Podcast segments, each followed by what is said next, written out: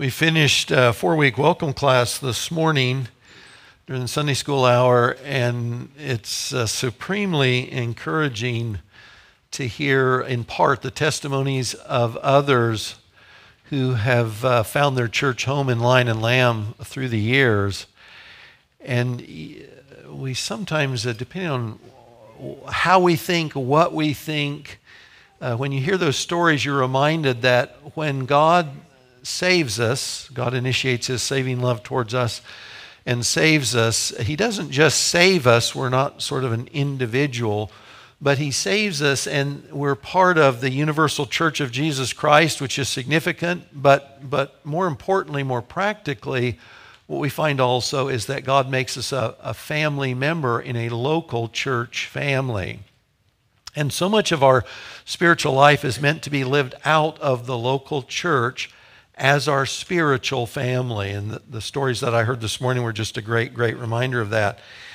We had an occasion several years ago, a friend of one of our daughters was over for supper. They'd been studying together that day, and she stayed for supper, a bright, bright young gal.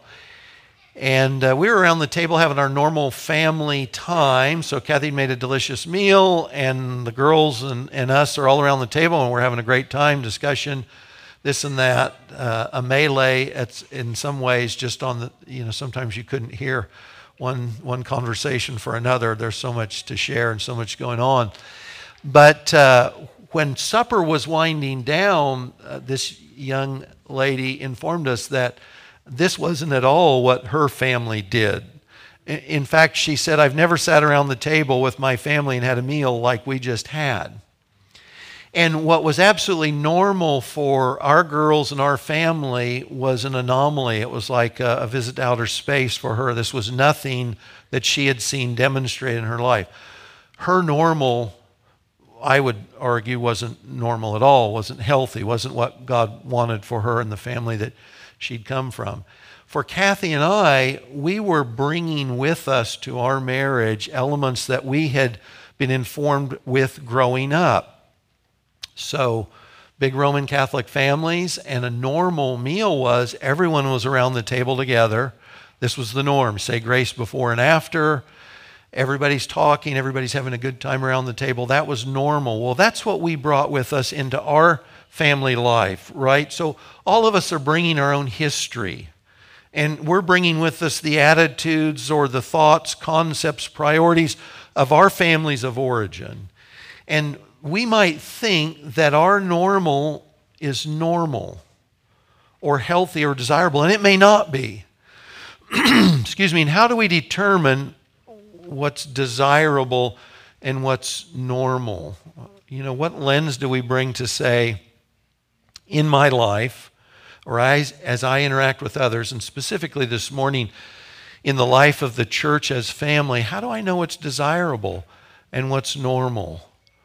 And we are the better for growing up where there's this free, open fellowship in, in our families, our families of origin, right? But we want to bring that same sense to the church family because that's where our lives get lived out. It's not just our own nuclear families, it's the family of God that's important here as well, and, and actually formative and key. And we're going to be talking about the church as family this morning. If you look through the New Testament, you'll see the church, so that's what we're a part of as Christians in Jesus Christ since the day of Pentecost forward. God's working in what he calls the church. But the church gets described different ways, it's called different things. So if you look in the New Testament, you'll see the church is called a temple, it's called the bride of Christ, it's called the body of Christ, it's described as a flock. But the particular way we want to be talking about that descriptively of the church this morning is the church as family. We'll wind down later reading a verse out of 1 Timothy 3. But in that verse, he says, The church is the household of God. The church is the household of God. The church is the place God, bear with me, use your imagination. The church is the place God comes at the end of the workday and sits down and says, This is home. Uh, the, the church of the living God is his family on earth. So we're thinking about the church this morning as family, as God's family. And specifically, re- remember, we can say I'm a Christian, so I'm part of the church. We say the church universal is the church around the world. But guys, it's not meaningful unless you live that out in a local expression of the universal reality. So when you read the New Testaments and all the commands and the exhortations to Christians about other Christians, that gets lived out or it does not get lived out in the context of a local church setting. So that's what we're talking about this morning. We're going to be in Acts again. And on these selected passages, we've said that we would look at passages that had significant theological impact or importance. That's one criteria for the selections. But the other is passages that have particular applicational value for us here and now. And that's where the message this morning will take us.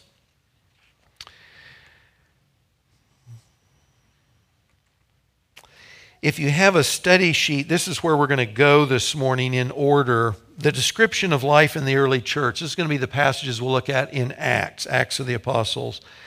We're also going to look at the early church's commitment to provision for each other, hands on, taking care of one another.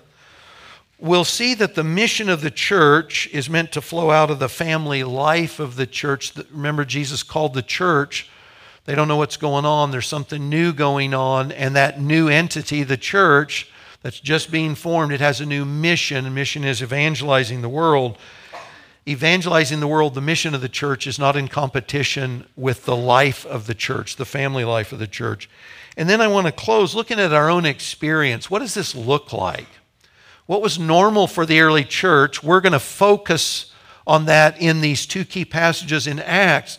But you'll see that affirmed throughout the epistles as well. We don't have time to bring a lot of those in, but you'll see the norm that's, that starts in Acts 2 and 4 that we'll look at this morning. That is the norm for the church age. And how does our life look in comparison to that early norm? So that's where we're going. If you have your Bibles or your apps, you can turn to Acts 2 bring us up to speed. You remember uh, Jesus had lived and he had been crucified, he was buried, he rose from the dead. And so Acts starts out with that resurrection, that the resurrected Jesus is still on the earth. And you remember he's hanging out for about 40 days. He's talking to the apostles during that time. And so that group that Jesus had hung out with early on, they're still together now after his resurrection. And you get to Acts chapter 2, and this is the beginning it says, when the day of Pentecost arrived, they were all together in one place. So they're all together in one place. Jesus, 40 days in, he ascends back to heaven. He says, Stay in Jerusalem. The Spirit's coming. The promise of the Father's going to come. So you go back there. So the group that was together around Jesus remained together, together in Jerusalem, waiting for the coming of the Spirit. They didn't know that it would be on Pentecost Sunday, but they're doing exactly what Jesus said. They're not only waiting, but the group that had gathered around Jesus, they were together around Jesus, they're still together around each other, waiting for the promise Jesus had said would come.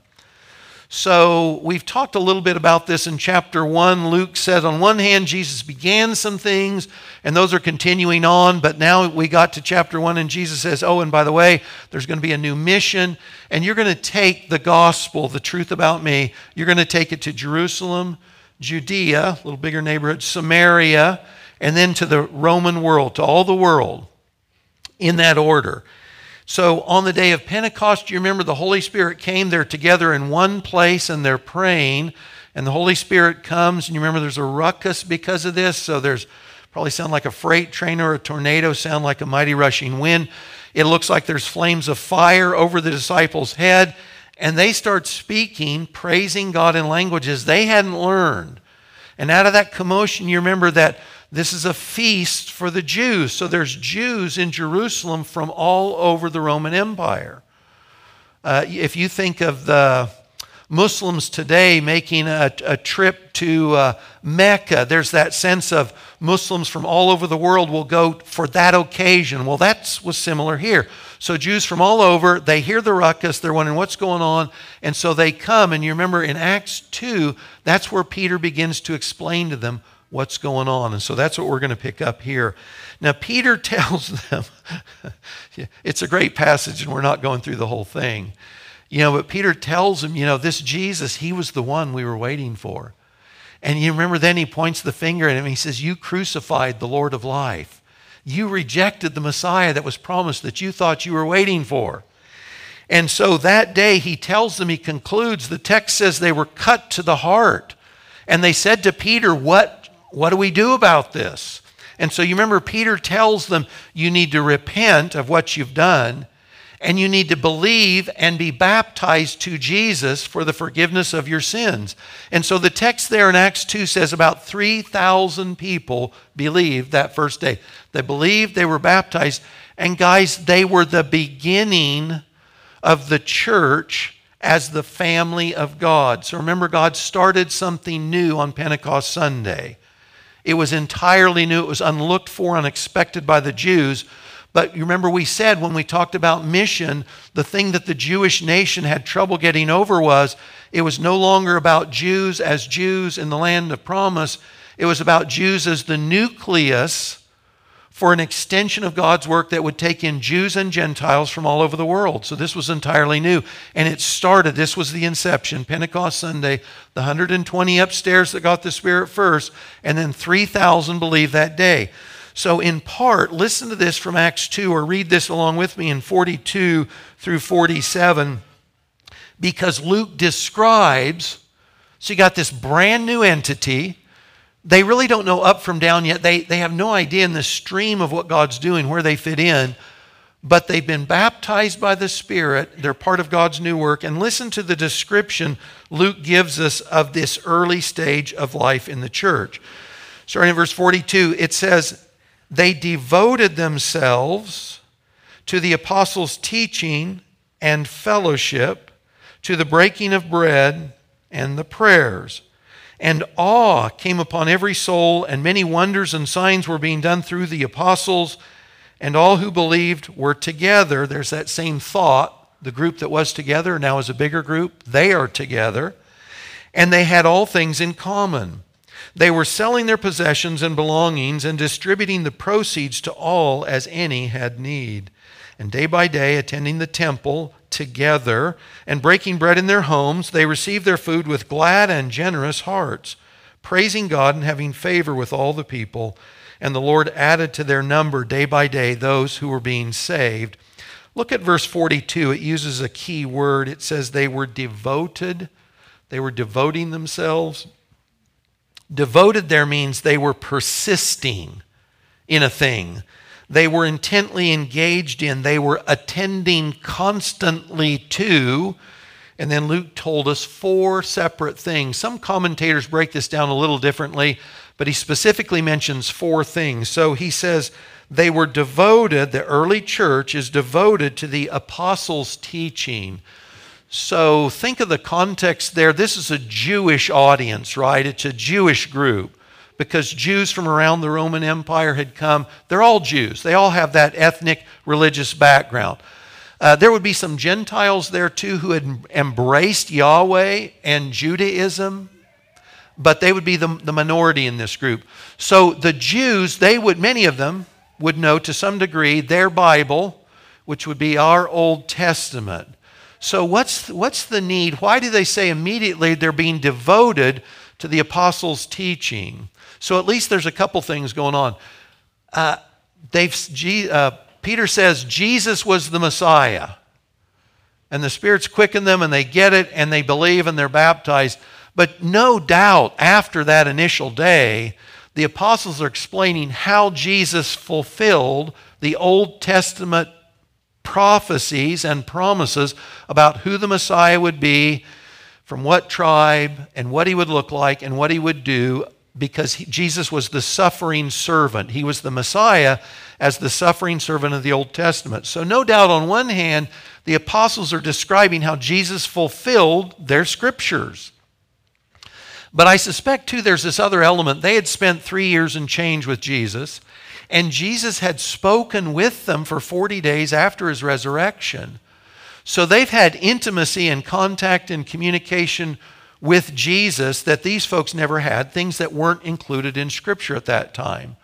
So the early church is learning about Jesus, his person and his work from the Old Testament. He's the fulfillment. As well as no doubt elements that he might have shared or spoken during the Gospels as well.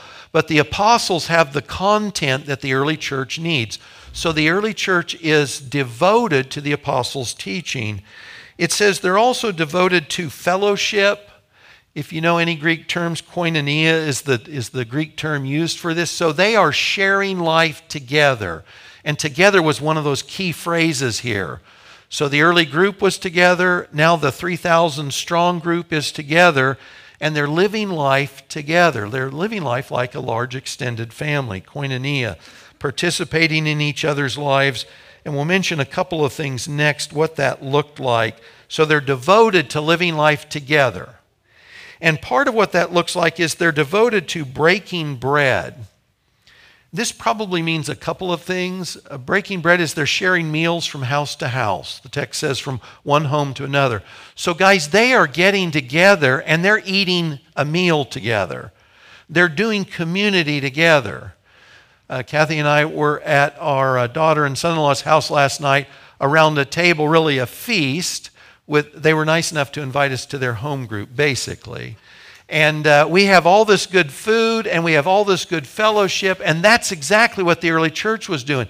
They were hanging out with each other. They weren't just coming to a meeting on Sunday morning, they were breaking down later and they were spending time with each other in each other's homes. And eating a meal together is a big deal, especially in Scripture. It's sharing your life together. If you ate a meal with someone, it was a special way of fellowship or communication. You were, you were making bonds there. So the early Christians, they were having this fellowship that included breaking bread in their homes together. Now, pretty much all the commentators agree that this probably also is meant to include the thought of breaking bread as the Lord's Supper. So you remember the Lord's Supper, we call the Lord's Supper or the Lord's table, first and third Sundays here, right? We take the bread that's broken and we take the juice and we remember Jesus as he told us to his death and resurrection for us until he comes. The Passover meal that, that Jesus shared with his apostles is a real meal. They had a real meal, and at the end of that, he instituted the Lord's Supper. And when you go to the epistle to the Corinthians, 1 Corinthians 11 talks about a setting in what would no doubt have been a large church setting. Corinth was a significant town in which the church, corporate guys, they had a potluck like we do. When Lion and Lamb has potlucks, we do it on first or third Sundays because we connect the Lord's Supper with the communal meal. That was always intentional on when we scheduled those. Well, that's what they were doing. They were having a potluck as a church. And in the context of that communal meal with each other, that's when they were remembering the Lord in his death and resurrection on their behalf. So that's probably what was going on. They're living together, they're eating together, and as they do, they are worshiping together by remembering the Lord in his death and resurrection. They were devoted to that. And then that last one is they were devoted to prayer. They were devoted to prayer. Prayer comes up in Acts 30 times. 30 times. The only other book of the Bible that has anything close to that is Psalms, which has 39 references to prayer. But far and away, besides the book of Psalms, Acts talks about prayer more than any other book of the Bible. So the early church was praying, and you'll see this if you read through Acts, you'll see the early church was praying with each other routinely. It was their response to anything that went on. The early church was praying together. So they were devoted to teaching, fellowship, community together, uh, eating together, worshiping together, and praying together. So when Luke and God want us to think about what does life together in God's family, in his household look like, there's four big rocks that start that whole thing out. And that at some significant level, those are meant to be the big rocks that our lives are organized around in our expressing our union in God's family in the local church. Not, not the church out there that I can talk about and think about, but have no practical relationship with. This is meant to be what Christians live out the life together, what that looks like. So as you think about that for ourselves, what does it look like for us to give ourselves to the instruction of God's Word Remember, everything comes down to truth. What's true? And what's our lens for determining what's normal, what's desirable, what's true, what God calls us to? It has to be the scriptures, God's word. And that should come through the church. The church should be is called to proclaim truth from God's word. What does that look like for us? And also for us, uh, we've said always as a church, as a group of leaders, uh, from Acts I want to say 17, but that may be wrong. The noble Bereans. So when uh, Paul and Barnabas are going around and they're sharing the gospel, they would always start with the Jews before they'd go to the Gentiles. And it said of those in Berea that they were more noble than, than Jews who had rioted against the gospel. It said because they searched the scriptures daily to see if these things were so. So these the Jews they're hearing something taught they were going back to their Bibles and searching their Bibles to see does this add up? Does this make sense? We've always encouraged folks at Lion Lamb not only to read your Bible, but to compare what you hear here on Sunday morning with your Bible. They should be one and the same. We shouldn't be divergent here. Are we giving ourselves, are we devoted to teaching from God's Word? Are we devoted to that? Are we devoted to fellowship? together, to living life together. And let's just put that together with breaking bread and prayer. Are we devoted to living life together? Does that get expressed by sitting down with each other in our homes over meals? Is that normal? Is it normal for us to pray together? Does that express what our life looks like with each other in the local body? Now, you know, different meetings. You'll see in Scripture in the New Testament, there's different meetings of the church. They don't all look the same. This meeting on Sunday morning is good for corporate worship, it's good for teaching, it's good for communicating things broadly about the church or to the church. What it's not good about is fellowship and praying together. It's not good about these three things fellowshipping together, worshiping together in a small setting, sharing life together over and around the table praying together, guys, that, that happens in our small groups and in our home groups. This morning in welcome class, we had a number of people get up and say, This is, this is the home group we lead, and this is what we do, this is what it looks like. Uh, when I was on staff at Topeka Bible Church, we would have welcome classes. It seemed like probably once a quarter at least, and they never stopped. We would have 30 to 40 people in every one of them, and we would tell every group the same thing if you don't get connected in a small group here, or you don't have a service group that becomes your church family, don't stay at this church. Go someplace else. Because we don't want you to come in and experience the big meeting and then go home. So I come in unknown, I listen to a service, I'm part of a service, and I go home unknown and disconnected. That is not what we're called to. And in fact, guys, if that's our experience, we're disobedient Christians because Christians are commanded to do a number of things with and for each other. You call them the one another passages. Depending on the count, there's 60 to 70 of these things. Well, if you're not plugged into a local church as your church family, you're not living these out and you can't. So it's getting plugged in, not just on a Sunday morning in a big group, it's, it's intentionally, relationally being plugged in with each other in a smaller setting so that people really know you and you really know them. And you know, prayer together, when that occurs, it's different.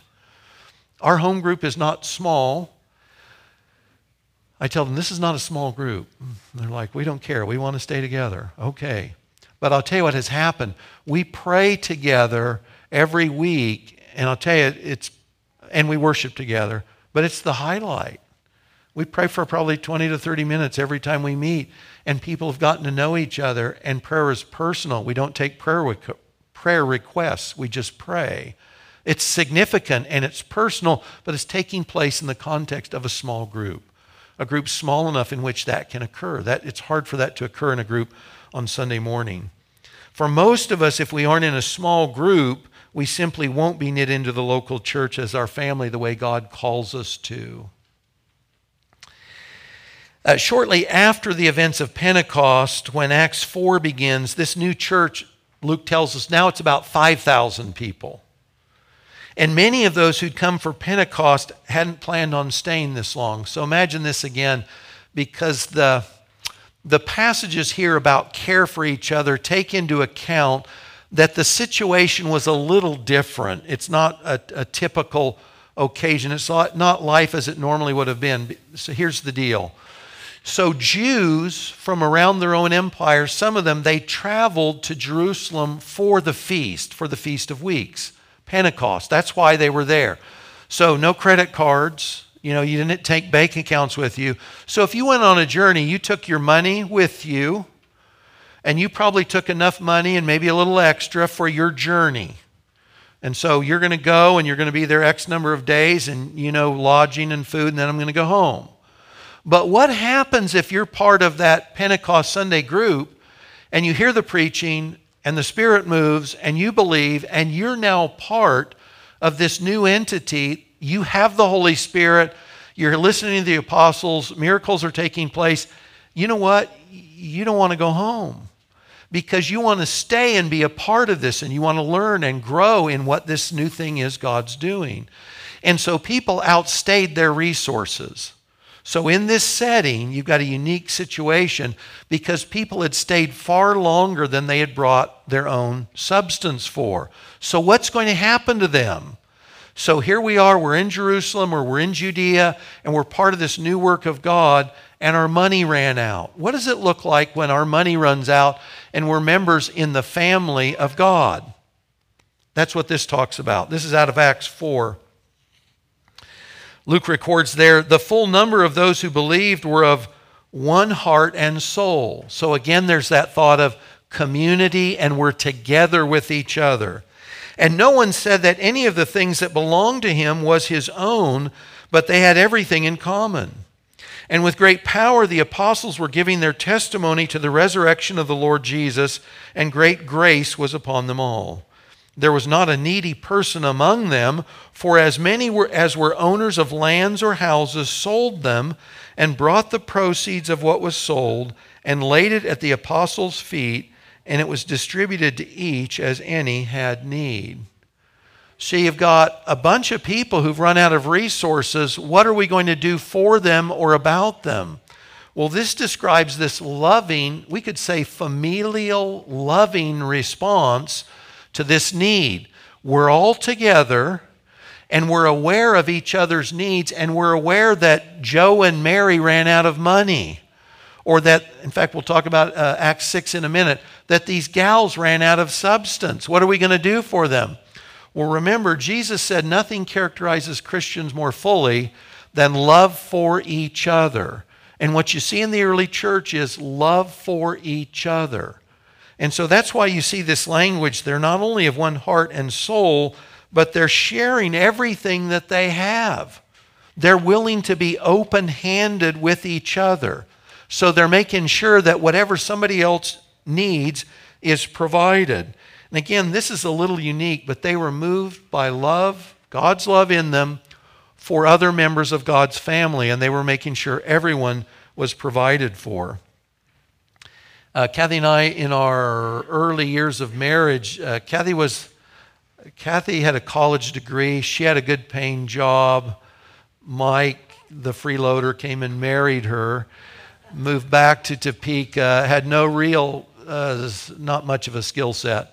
And uh, Kath got pregnant right away, and, and her job was miserable. And I asked her, please quit your job, and we'll figure, we'll, we'll make it on what I make. Guys, this was 1980. I was making $5 an hour uh, at a couple of different jobs. And you can imagine whatever you figure with inflation. $5 an hour then was not much. I know it's nothing now, but it wasn't much then either. And so we never we never lacked for sure. Never never missed a meal, never were late on a payment, but we just didn't have much money. And I can't tell you how many times anonymously or not we were given money, cars, help work on the house over and over again over a period of about five years. That was, nor- that was our normal experience in this church because the church was simply committed to loving each other as fellow members of God's family, God's household. And it routinely gave us the opportunity to speak of this to our parents. We could brag about what God was doing, and my dad's response was always the same he said, I've never heard of a church like this before. Never heard of a church like this before. This was normal in the early church, that the church was committed to each other's good and welfare and providing what they couldn't otherwise provide for. Now, here's the flip side. Verse 32 everything in common. Some Christians appeal to these texts because they're pushing a form of socialism. This is not early socialism, where it says they didn't claim anything for themselves, they had everything in common. We're not going to get into this, but when you read this, this story continues in Acts 5. And in Acts 5, a couple sells a tract of land and they take some of the proceeds and they give it to the apostles to distribute. And they lie about what they've done, which is sort of the point of that story. And so Peter says to them, The land was your land. You could do with it whatever you wanted. The money was your money. You could do with it whatever you wanted. There was no problem. You could keep it. You could, you could help others. You could not help others. It was yours. So this isn't pushing socialism. This was saying the church members, the family members in the church, loved each other and they were meeting real needs. This wasn't a welfare system of the day. If you look in Acts 6 1, and I'll just reference it, the early church in Jerusalem was feeding widows.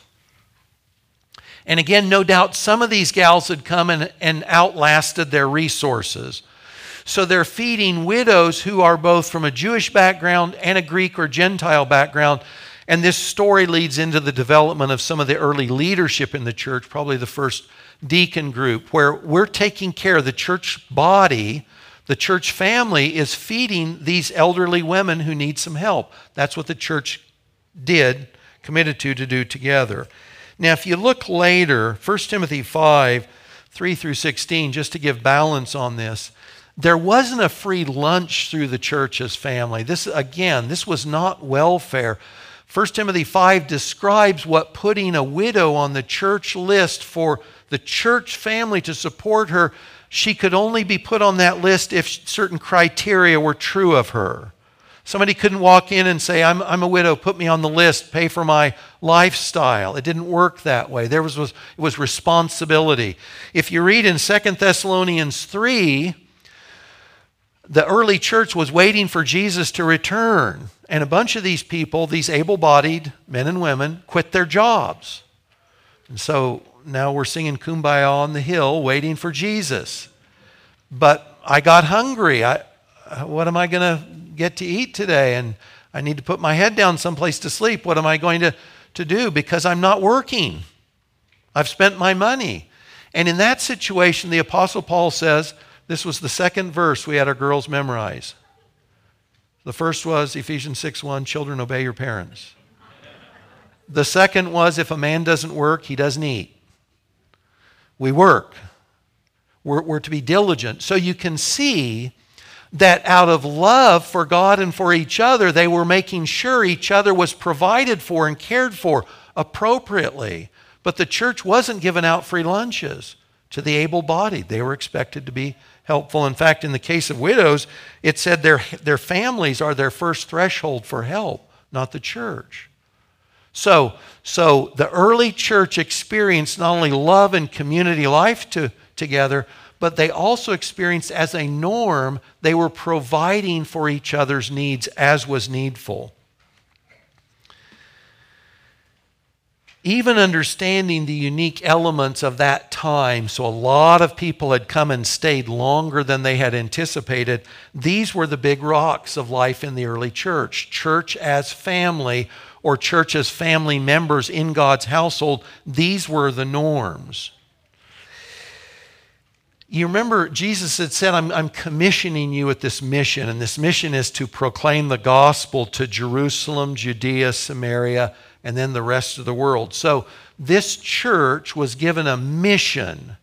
So it wasn't just about banding together, there's also this emphasis, right, of the church is gathered, that's good. The church is growing, that's good. The church is loving each other and providing for each other, that's good. But the church also has a mission and the mission is external, the, the mission is outreach to the unsaved world. For some people, mission of the church is in competition with life or investment in the church, and that is just not what you see in the New Testament, Acts or otherwise. Uh, mission should grow out of the life of the family, the church. It should grow out of it. In Acts 13, this was the, the first official sanctioned missionary journey.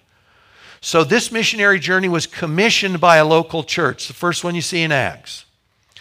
And what's the setting there? Well, the setting is the prophets and the teachers in the church in Antioch are together, fasting and worshiping and praying together. They're living life as a local church family, just like we've seen in Acts 2 and 4. And out of that, the Holy Spirit says, Set Barnabas and Saul apart for the mission to which I've called them. That first missionary journey was mandated, it came out of a meeting of the local church. Those brothers acting as brothers in the Lord, getting together, sharing life, praying and worshiping together. So the mission came out of the life of the church. That is and should be the norm. Some Christians, by the way, are all in on supporting missions to the unknown, faceless crowds in some other part of the world, but not so big on loving the brothers and sisters in the faith they rub shoulders with. It's easier to cut a check to people we don't know, isn't it, than to live with fellow sinners like ourselves. But mission is meant to come out of the life of the church. So, mission is the family business. But the family business is not in competition with the family life, right? One focuses and makes possible the other. Uh, think of this in order.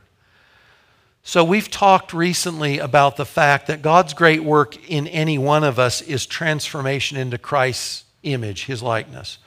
So, th- so we're going to end up with mission. So, we start with God saves me. God saves me. And God begins this work of sanctification in me. But I also find, oh, and by the way, I'm part of a family, God's family, the household of faith. So I'm in a local church. And then what I find is God started his work in me. And now I realize that God is working not only in me, but now we're gathered, God is working in us. God is working in us. This is Ephesians 4. This is Colossians, where it talks about the members of the body of Christ are serving each other in the ways God has gifted and called us to, so that the church, this isn't mission, this is the church itself, the church family, the church family is being built up to a maturity that reflects Christ. That's out of Ephesians 4. You can read that later. So God works in me. I gather with other family members, God works in us, and then God works through us. And the God works through us, that's mission. And mission is the family business. They're not in competition with each other, one comes from the other. And it's the church family that underwrites mission, isn't it? So, guys, statistically, God calls very few of us, as a portion of the body of Christ, his family, as international missionaries. So you, uh, you'll hear people say this otherwise, but if you read the New Testament, you will not see this borne out. There's very few. In Antioch, of all those people, the Holy Spirit said, send two guys out. Two guys out of how many? Likely hundreds. Foreign missionaries, or if that's what we're thinking of as missions, that's the small percentage. That's the exception to the rule. A lot of mission is meant to occur. Matter of fact, you know, we support uh, works in Topeka that we know guys are sharing the gospel with school age children. And there's people in central Topeka that have never heard the gospel. And you shake your head and it's like, that's impossible. No, it's not. Not impossible at all. So the family is building itself up. We're committed to each other. We're to doing life together. And mission comes out of the family. That can be local. I'll mention a, an example of that here in just a minute but it can also be international. Who's supporting the international ministries and missionaries? Well, people out of the local church family. Mission is the church family business, they're not in competition with one another. Uh, when our girls were growing up, our, our goal for them educationally initially was we wanted them to go to a good Christian liberal arts college. Brian, until we priced that. I kid you not. We took Rachel, our eldest, we went up to a, a, what I'm sure would have been a great school until we sit down with the financial counselor. And it's my four daughters, Kathy and I, we're in there. We've seen it. It's a lovely, lovely place. Tell us about the money.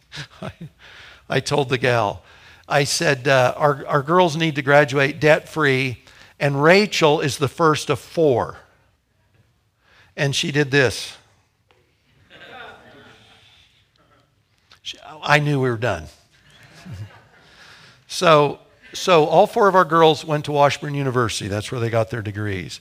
Now, the upside on that financially was that this was unexpected. This wasn't our plan, wasn't what we thought would happen. We thought at 18 they'd move away to college. Well, by going to Washburn and living at home, they all graduated debt free.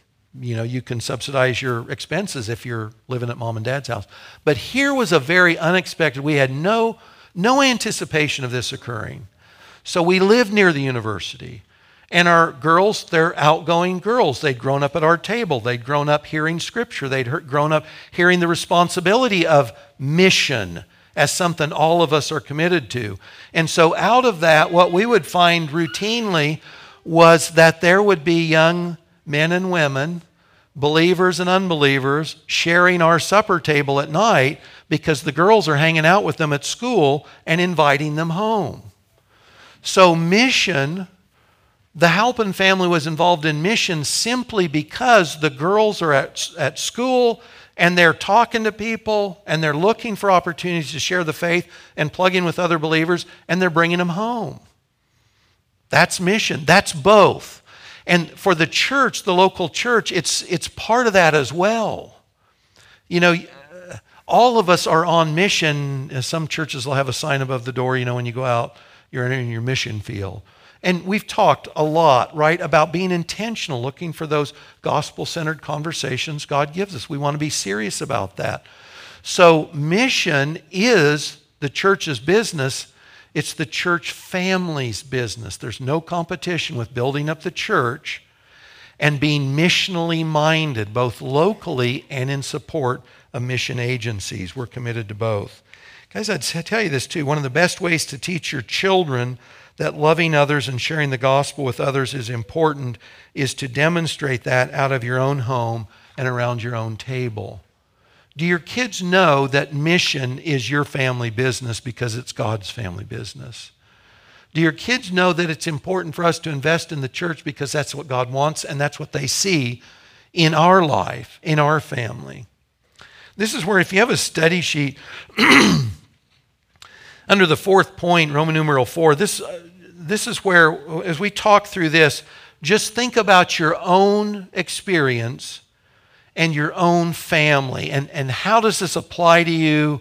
What does history here look like or not look like? But this is sort of the this putting on our own clothing related to this concept of the church's family. What's your experience, not someone else's, your own? What has my experience of the church's family been? What has that looked like?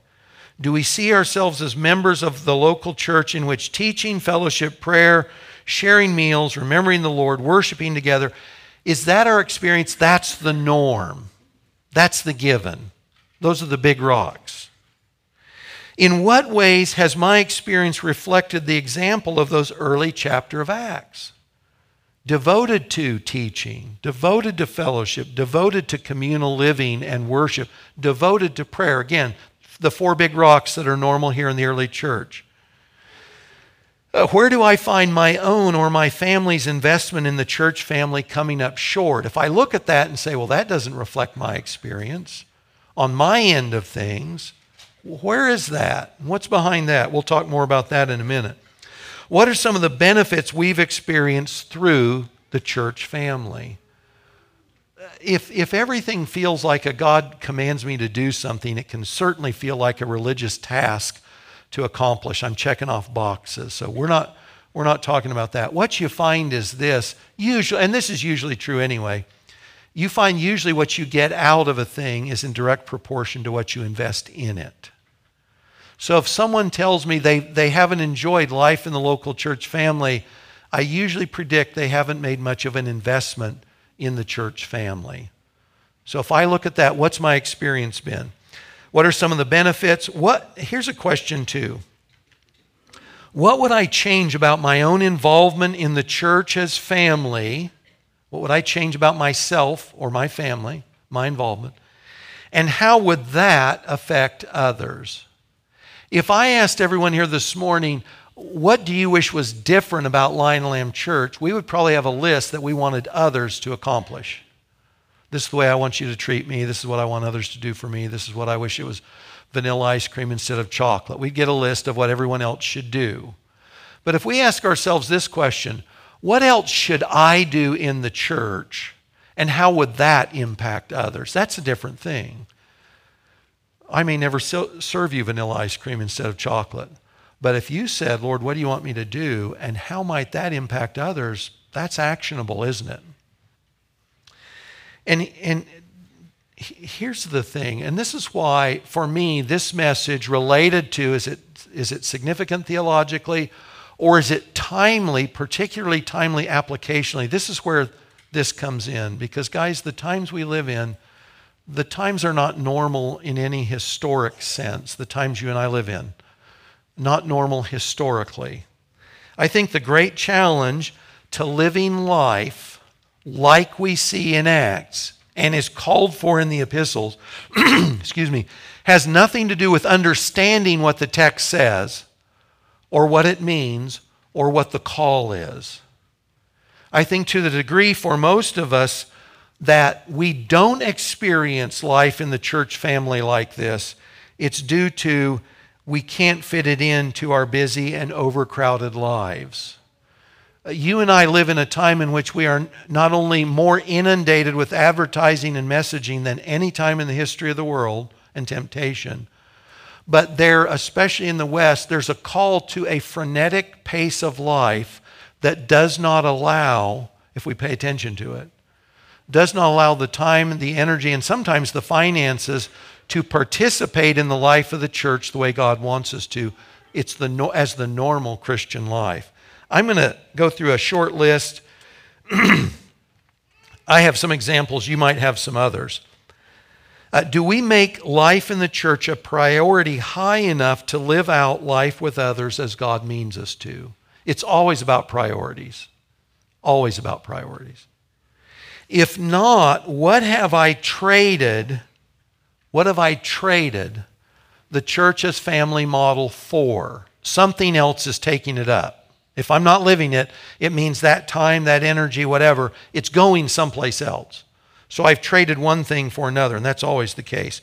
What keeps us from meeting with the church family on Sunday mornings? What keeps us from regular participation in a small group where really this gets fleshed out? This, this life in the local church as the extended church family really occurs in small groups. What keeps me from that? Now, I'd say, too, on the front end, if you are convicted this morning, I hope you're heavily convicted. But I don't want anyone to feel guilted, okay? So for some people, you, you work on a work schedule that really compromises your ability to plug into a regular schedule. That's true for people here, absolutely. Other people have medical and health challenges that simply don't allow them the normal freedom that's a given for most of us. So there's reasons, there's things outside individuals' control that may affect them. So we're not talking about those things, okay? We're talking about our intentional or unintentional priorities. Usually it's the good things that are crowding out the best things, secondary things that don't leave room for the primary. So here's my list hobbies. Now, I could have just said hunting and fishing for some guys. Hunting and fishing would cover that. But hobbies broadly, and by that I mean this I do things, I invest time, energy, and resources in things that I find personally rewarding, encouraging, fun, whatever. No one's saying those aren't good things. And, guys, for most of us, I think hobbies can be an incredibly good thing. If you live a busy life and life takes a lot out of you, having something that you feel built up or encouraged for, something that gives you life back, that's an entirely positive thing. But if it's lived to the degree that it doesn't allow your investment in the church as a norm, then it's probably excessive. So we're not saying don't have hobbies. We're just asking the question do, do my involvements in other things I enjoy doing, do those prevent me from living as a member of the local family of God?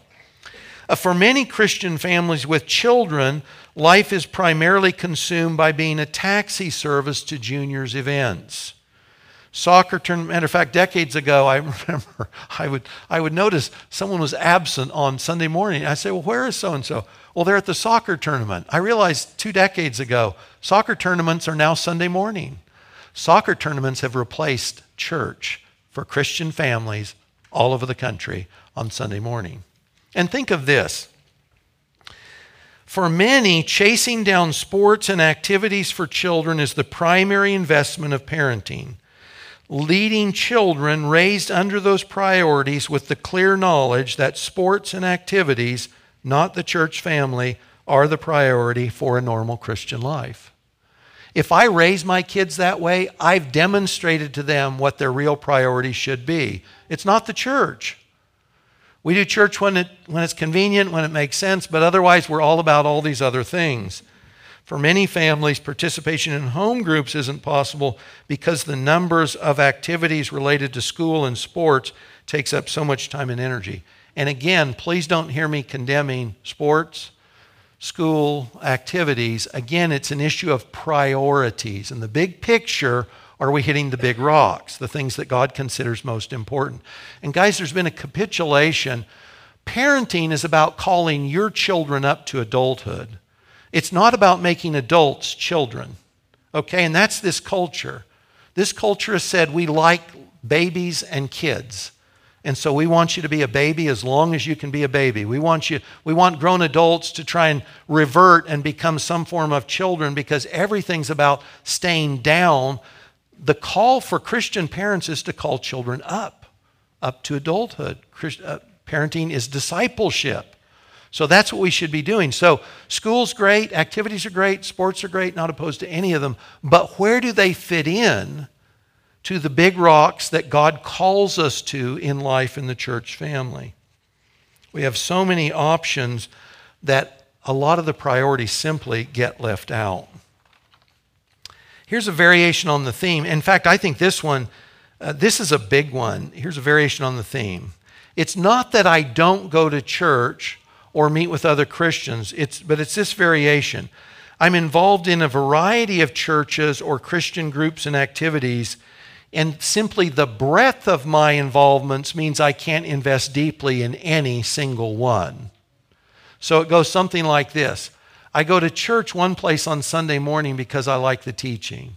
I go to another church group on Wednesday night because some of my friends are there. I, I organize as many activities with as many Christians from around the horn as I can. So that keeps my schedule busy and I feel fulfilled. The problem is there's no commitment to any group. I can't invest deeply in any one group because I've spread myself so thin. This is a major thing. In fact, this really is the church as commodity. Guys, this started probably 30 to 40 years ago. Uh, John Wimber, who started the Vineyard Group, said this this was part of his paradigm on churches. He said it's not if people leave your church, it's when. And he said, our, our model for doing church ministry is to make the back door a little further from the front door than it would be otherwise. It's a given. And the church, as seeker sensitive, is part of this as well. It's a commodity. So it's the church's commodity. I go to this church because I get this product. I go to this group because I get a different product there. You know, Kathy doesn't like it when I go grocery shopping with her, but I love the grocery store. And I love to shop at the grocery store. And you know why? It's because it's options on food. Everywhere, everywhere you look, options on food. I love this. Well, that mentality is now in the church. And so now it's what can this group give me? And what can I get from that group? It's, it's the church family, not as a family, but as a commodity. It's, it's basically a buy and sell. It has nothing to do with family relationship. I'm, I'm simply buying and selling the goods and services that I want. It's not the model for the church from the New Testament. Uh, here's another one. Our family of origin as competition for God's family. I'll make this short. Uh, Matthew 12 50. Uh, Jesus, you remember, he's, he's going up and down during his ministry years, up and down through um, Israel, and his family's worried for him. They, they think he's lost some marbles. So they're following him, and they say, Hey, we need to take him back home. We need, we need to sit him down and tell him how things are. And so Jesus is there, and his friends tell him, Hey, your mom's out here, and your brothers and your sisters, they're here. And his, his response is this Whoever does the will of my Father in heaven is my brother and sister and mother. Whoever does the will of my Father in heaven is my brother, sister, and mother. Now, please understand, we read this with a yawn. This was radically radical when Jesus said this. So, Jesus the Son of God instituted the law of Moses, the call of Abraham and his heirs. And if you're a Jew, what is everything about? Everything is about your family of origin. Everything. Who's my father? What family group is my father from? What tribal group am I connected to within the bounds of Israel? Everything's about your family of origin. Who you marry is about your family of origin, depending on which tribe. Don't marry a girl from that tribe. Got to marry a girl from this tribe, depending on how heredity works in those groups. Do you see what I'm saying? Everything is about family of origin. And Jesus, in the model he instituted in Israel, now downplays it and says it's not so much your family of origin, it's whoever does the will of my Father. Who do I share spiritual paternity with? That's now the issue. Kathy and I grew up in Topeka. Our families are here, our parents were here. And you know, we've got this new church family. We're making our major investment in that. But you know what? We're aware of our siblings and our parents. We want to honor our parents, we want to be there for them. So we figure out here are Big Rocks, the local church's family, not my family of origin, much that we don't share in common, but we still want to be there for them. So these are the things we can do for mom and dad. And we would say to my parents, no kidding, mom and dad, this is what we can do. Not more than that. You know, financially, meals, yard mowing, I mean, you name it. And it's a good thing to care for parents, right? Family of origin, absolutely. But that was all, that wasn't replacing life in the local church as family. And for a lot of people, there's such an emphasis on the family of origin that it's actually discounting what Jesus said here that your major emphasis is not your family of origin, it's the church family. Is the family of origin competing with that? And you can also get variations on that theme that I won't go into now. Let me close with just some remarks. We don't choose who is in our church family any more than parents choose their children from a lineup. Like happy parents, we welcome whoever God brings into our local family. Lion and lamb is what God's made it. It's not what Mike made it. It's not what the elders made it. We don't control who comes in, right? We're, we're the family God's made, just like your family of origin. This is who God brought along. Life in the family makes demands of us and on us, demands that require us to grow into Christ likeness, or we don't fulfill them so we can serve and pray instead of merely pursuing our own desires. Life in the family makes me grow up. Life in the family brings heartache in the face of loss and failure, as only those who invest in the lives of others can know. I would tell you if you can leave a church or others in your church can leave you and there's no impact, then there was no investment. No impact means no investment. No impact means no importance. The heartache and loss is in proportion to the depth of the relationship and the investment. If you've hung out with people and prayed for them and supported them and they've been with you and they tell you, I'm checking out of life, it hurts because you invested in them, because it was real. Life in the family can be minimized, it can be marginalized when we seek maximum benefit with minimum commitment, but that formula ends up being a net loss, not gain, in the family of God. The early church loved each other, they were committed to each other in the bonds of love. If we want to grow up, if we want to change the world, if we want to have eternal significance in the lives of others, we stay put and we invest in the family of God. Now, foreign missions, we're not talking about that this morning, right? Mission as the business of the family church. Some people will leave because God's called them elsewhere. Short of those calls of God, we stay put And that's how we grow up. We invest in God's family. Well, rise with me if you would. And we're going to close with a text from 1 Timothy in which the church is described as the household, i.e., the family of God. Read with me, please. I hope to come to you soon, but I'm writing these things to you so that if I delay, you may know how one ought to behave in the household of God, which is the church of the living God, a pillar and buttress of the truth.